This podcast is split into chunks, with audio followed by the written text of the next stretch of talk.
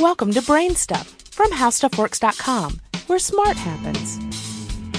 Hi, I'm Marshall Brain with today's question How does a polygraph machine work?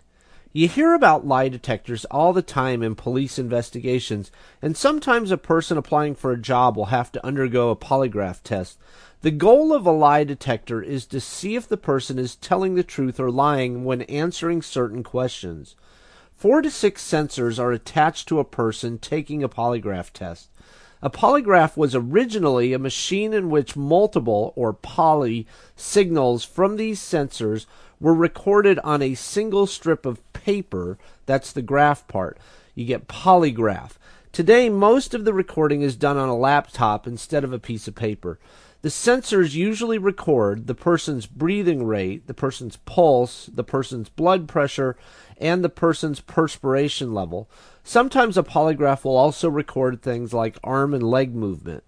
When the polygraph test starts, the questioner asks three or four simple questions to establish the norms for the person's signals. Then the real questions begin.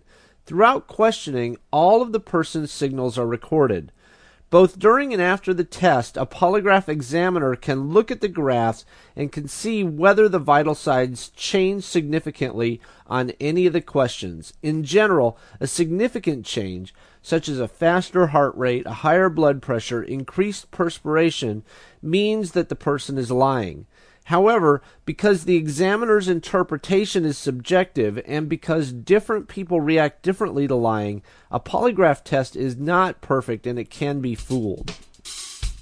Do you have any ideas or suggestions for this podcast?